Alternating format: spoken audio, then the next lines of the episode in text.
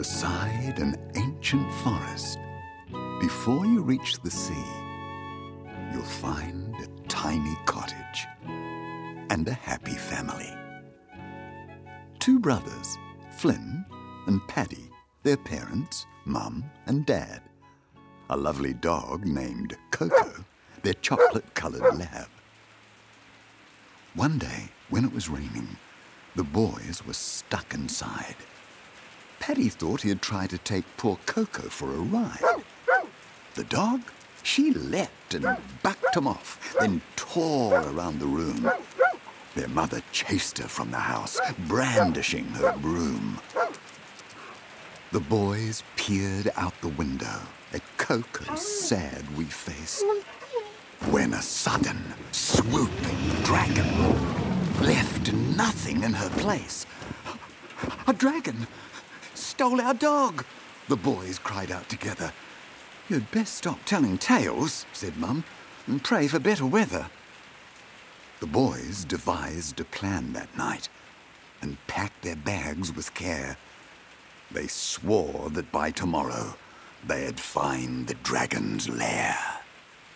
Their mother woke and saw them gone. Said she, I have a hunch they've gone to look for Coco.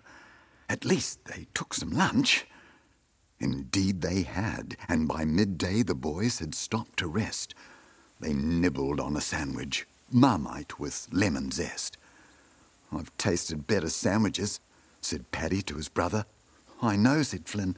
I just can't seem to make them like our mother. Come on, said Flynn. We must attempt to find our dog today. I've no idea if she's near or if she's miles away. But just then, upon the breeze, they heard a mighty roar, followed by the faintest from Coco, they were sure. Almost at the mountain top, the boys could see a cave. I bet she's there, said Flynn in an effort to be brave. For hours they climbed the mountain, a steep and rocky trail. And when they found the cave at last, they saw the dragon's tail.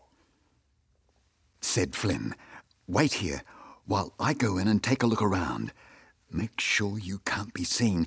Try not to make a sound. Although the dragon was asleep, that did not make it easy. The thought of sneaking by those teeth made him mighty queasy. Meanwhile, outside, all alone, Paddy was losing hope. At least until inside his bag, he found a length of rope.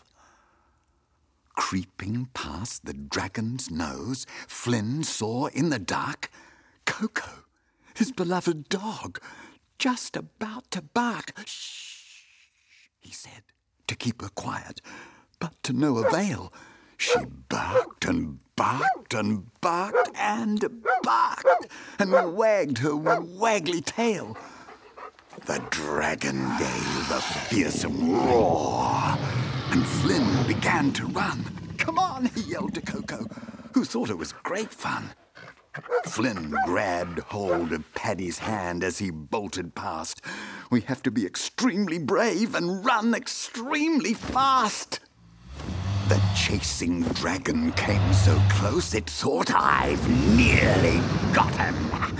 Paddy could feel its fiery breath warming up his bottom. As the dragon lunged to bite poor Paddy's derriere, to its surprise, it chomped upon a mouthful of fresh air.